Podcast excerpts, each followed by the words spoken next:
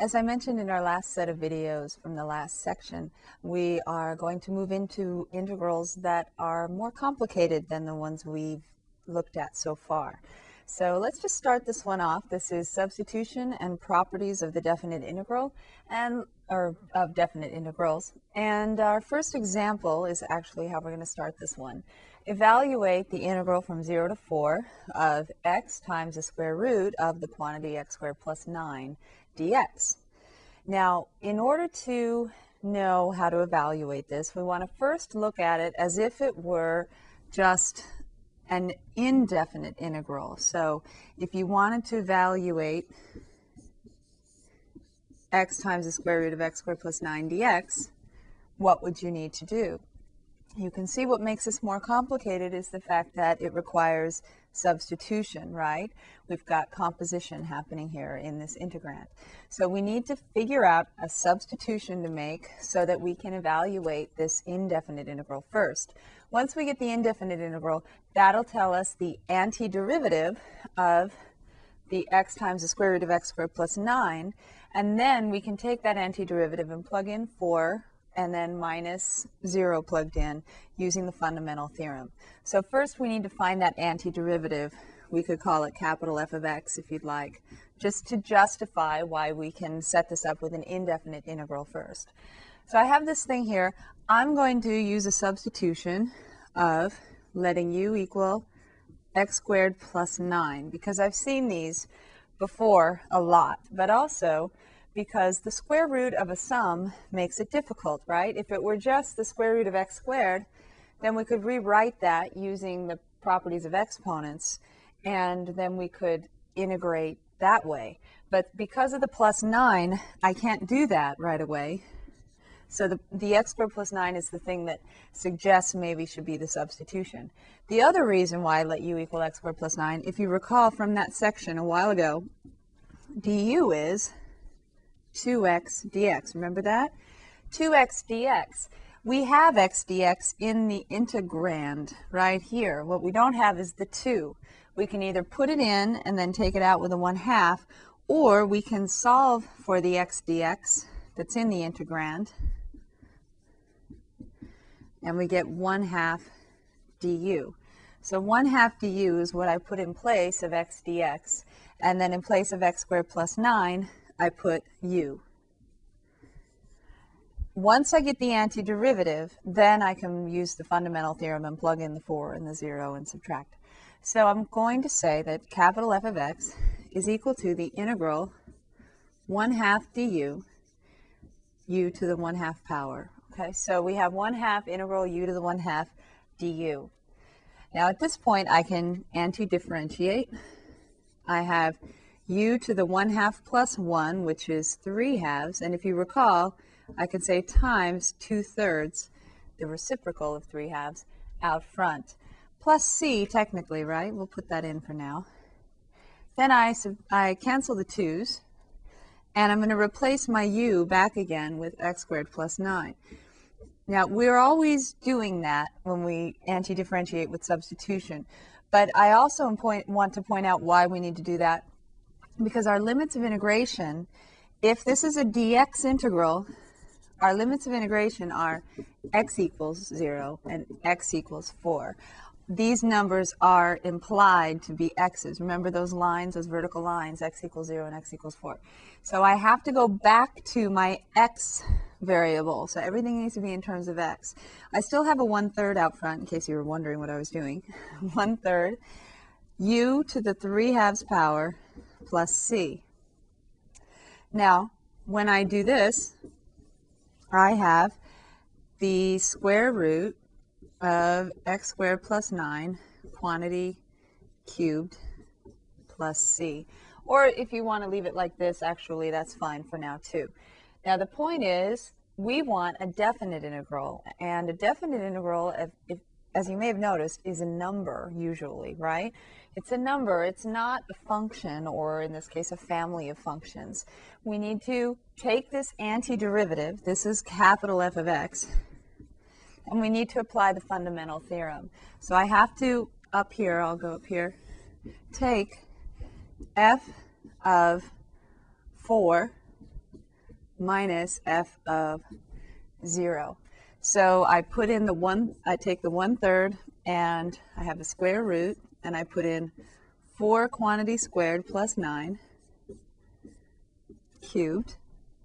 And then I have to say minus one third square root 0 squared plus 9 quantity cubed. So what I've done is I've replaced my x with 4 and then I replace it with 0 and I put subtraction in between. So when I simplify this, I made up this problem to not be too bad with the arithmetic. I have 1 third the square root of 16 plus 9, which is 25. Can I just write that? I have something else I want to do coming up. So I'm just going to say 25. And instead of putting, instead of cubing first and then taking the square root, can I take the square root first and then cube? Either order is fine. So I've got 16 plus 9 is 25. I'm going to take the square root first just because I can. And then I'm going to raise to the, one third, or sorry, to the third power. So I have minus one third. And then I have the square root of 9. Again, I'm going to take the square root first and then I'm going to cube it. Again, if you can take the square root first, I recommend it. So I have 1 third, and then I have times 5 cubed minus 1 third times 3 cubed, which is 1, 125 over 3 minus 3 squared, basically, right? But I might as well leave it as 27 over 3 so I can combine my two fractions. I have 125 over 3 minus 27 over 3, which when I subtract, I get 98 thirds as my integral. That's a definite integral.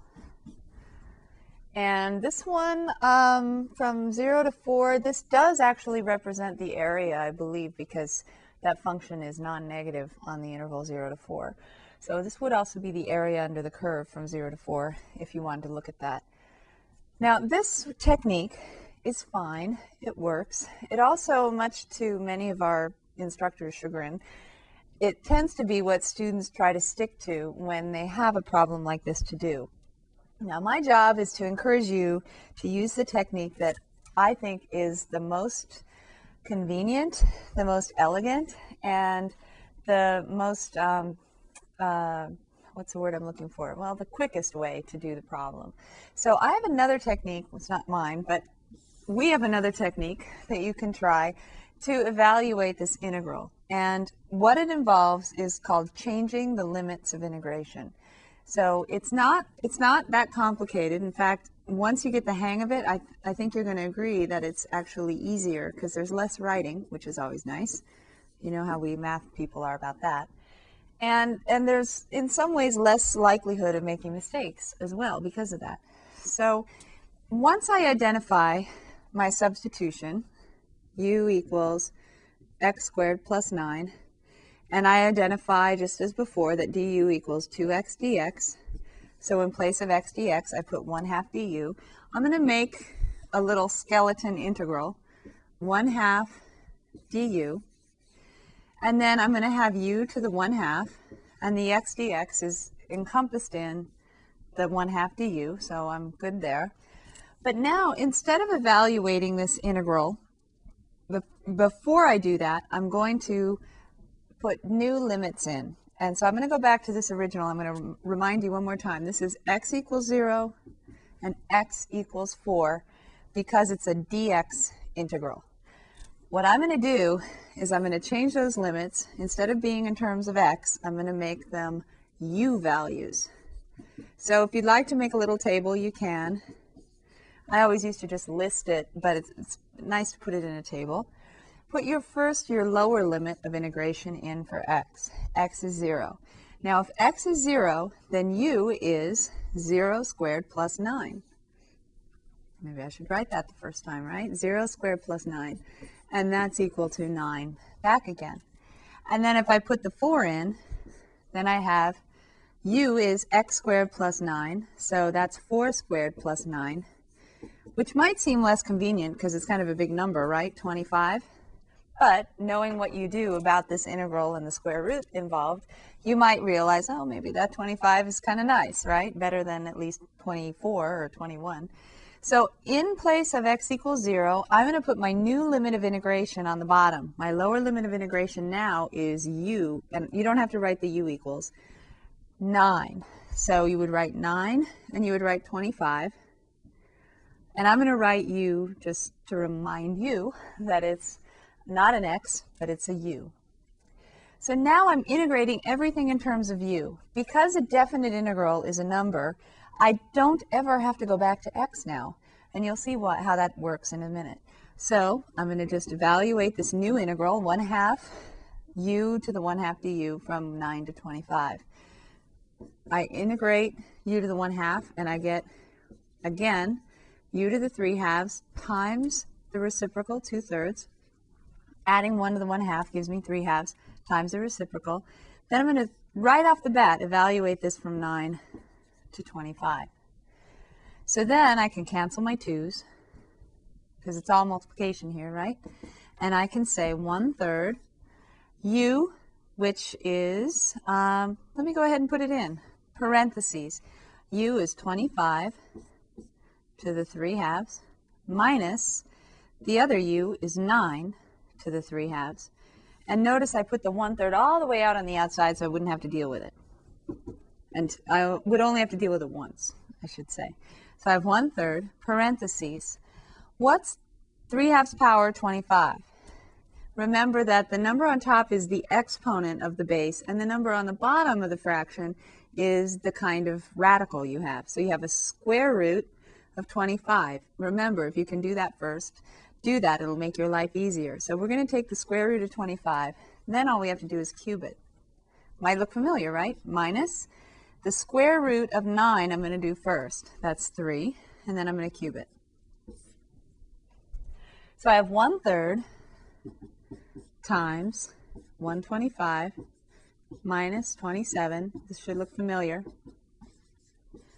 98 over 3. And just check my subtraction. You know, I did that in my head. 15 minus 7 is 8. I borrowed 1 from the 12, so 11 minus 2 is 9. So 98 thirds is the definite integral that we started with in the first example.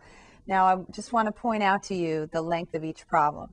When we did it the original way, all the way back at the beginning, we had the integral here. We made our substitution. We found the antiderivative. I kind of ignored the c, didn't I, when I came up to the next step. But notice I had to put it back in terms of x. Then when I did the f of 4 minus f of 0, then I realized I'd have c minus c, so I didn't write it anymore. I didn't mention that, but it was there. So and then I have 1 third square root minus 1 third another square root. Then I had to simplify.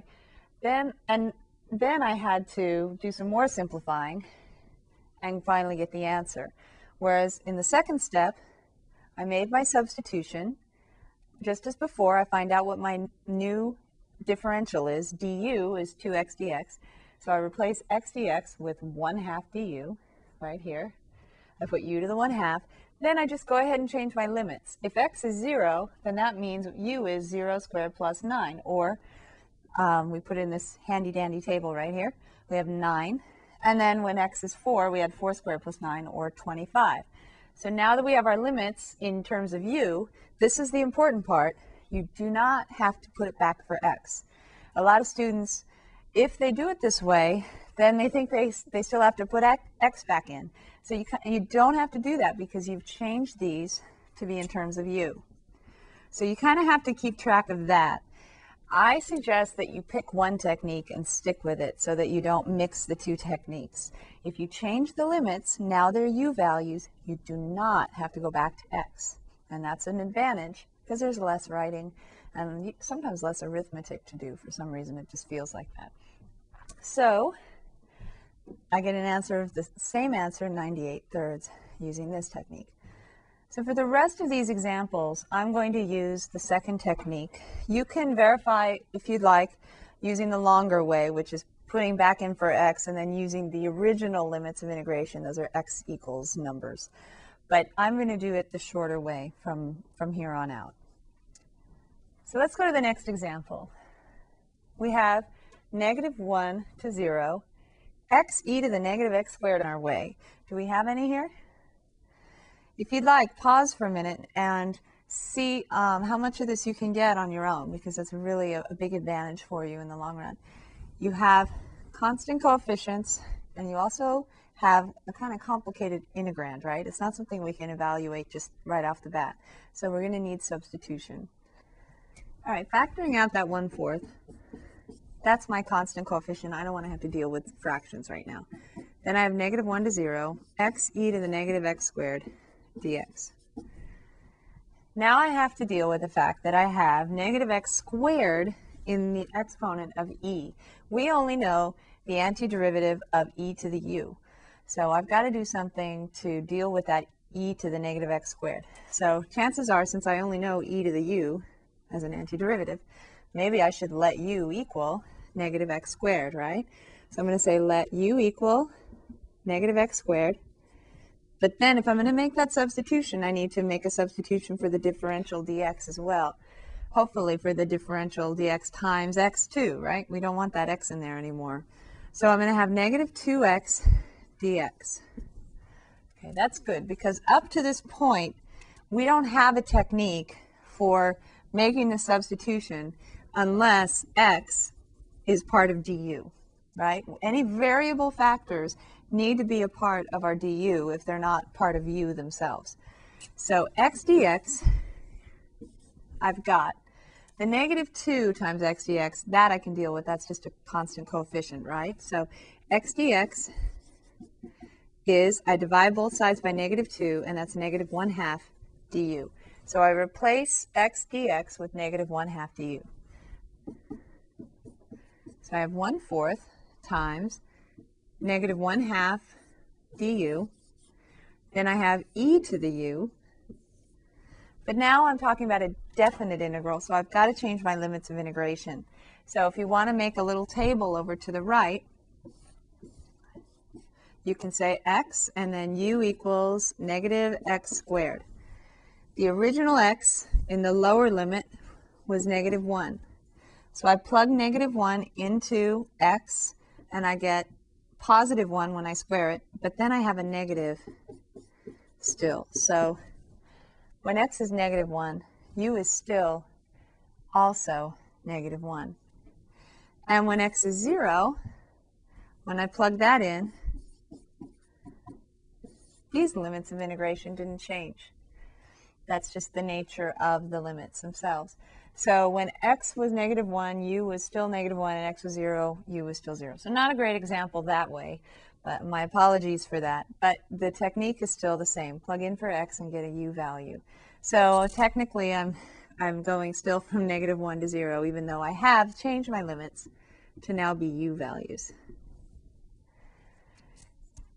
So when I do that, I have negative 1 eighth, and then I have the integral of e to the u du is just e to the u back again, and then I go from negative 1 to 0 again.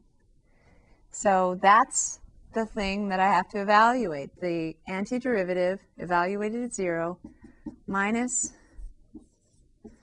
the antiderivative evaluated at negative 1. And I'm going to make it a little easier for myself. I'm going to put the negative 1 eighth out front parentheses, e to the 0 minus e to the negative 1. So uh, when I simplify, I have negative 1 eighth. What's e to the 0? That's right, it's 1 minus 1 over e. So I have negative 1 eighth, 1 minus 1 over e. And if you don't see it in that form, maybe they got a common denominator, right? This is a denominator of e, so I multiply top and bottom by e, and I get e minus 1 over E. Or, even more tricky, they could distribute the negative 1 in, which, what does that do to a subtraction? That makes a negative E plus a positive 1, or 1 minus E, all over 8E. This might be the form you see the answer in. All three of these are equivalent, but you might see this and think you did something wrong with the sign, right? Because you see things in the opposite order. It's because of the negative 1 8 out in front. So remember, when you, when you multiply a difference by negative 1, another way to write it is the same difference but in the opposite order. So instead of e minus 1, when you multiply e minus 1 times negative 1, that's the same as 1 minus e. Then we have over 8e at the end. So that's this example. Technically, I used a change of limits, but it turned out to be the same limits, so that wasn't very interesting. But this is certainly something you want to keep in mind rewriting the problem, the answer. Okay, our last example here for now. The integral from negative 1 to 2, x over 1 plus x squared dx. Now, if you look at that for a minute, you can see that definitely is not something that you can uh, find the integral of just right off the bat. So you can see you're going to need a substitution. Now, this time, where is the substitution? A lot of times, the substitution is going to need to be the thing in the denominator, right? Because we don't have a whole lot of answers for antiderivatives of things in the denominator. In fact, the only one I can think of unless you just rewrite, say it's 1 over x squared and you rewrite it, I can think of one special case, and this might be it. So what are we going to do to deal with that 1 plus x squared in the bottom? We need a substitution, right? So if we let u equal 1 plus x squared, then du is, again, 2x dx.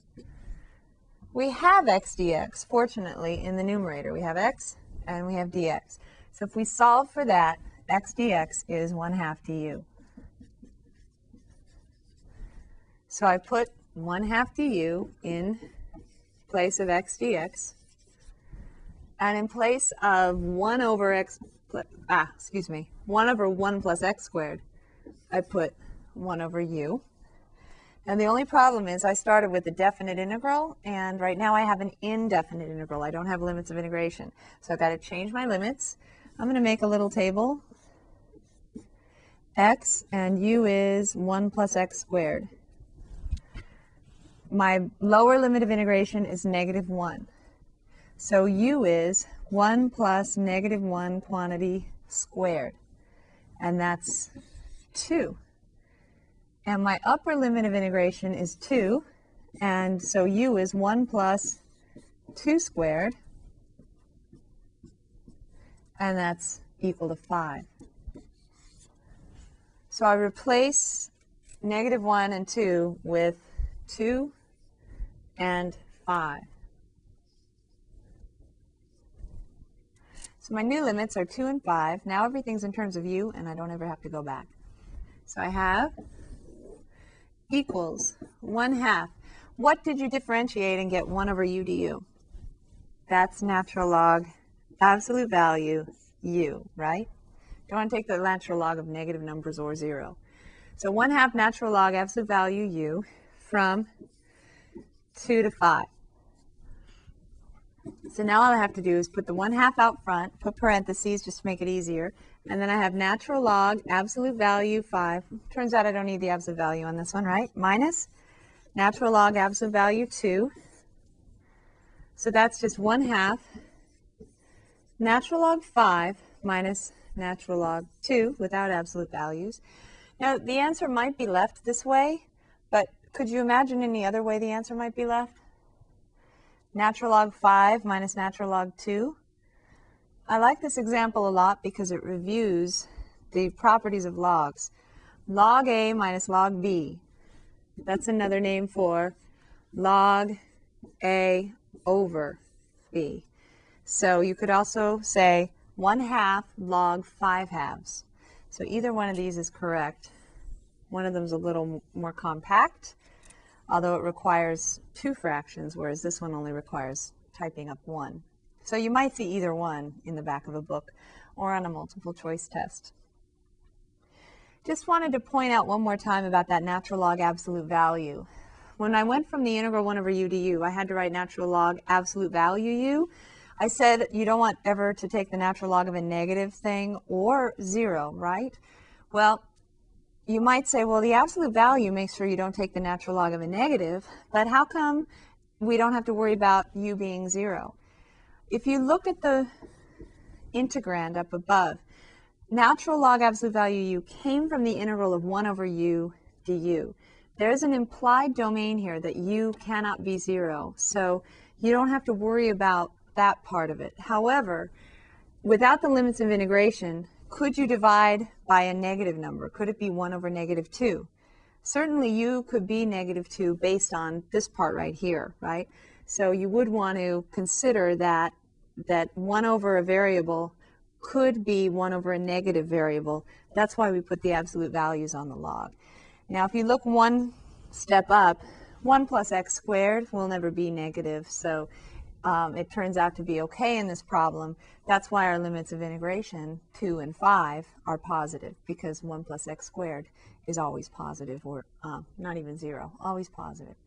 So it turned out we didn't need the absolute values, but just in case, in some problems we do. So we're going to always put them in.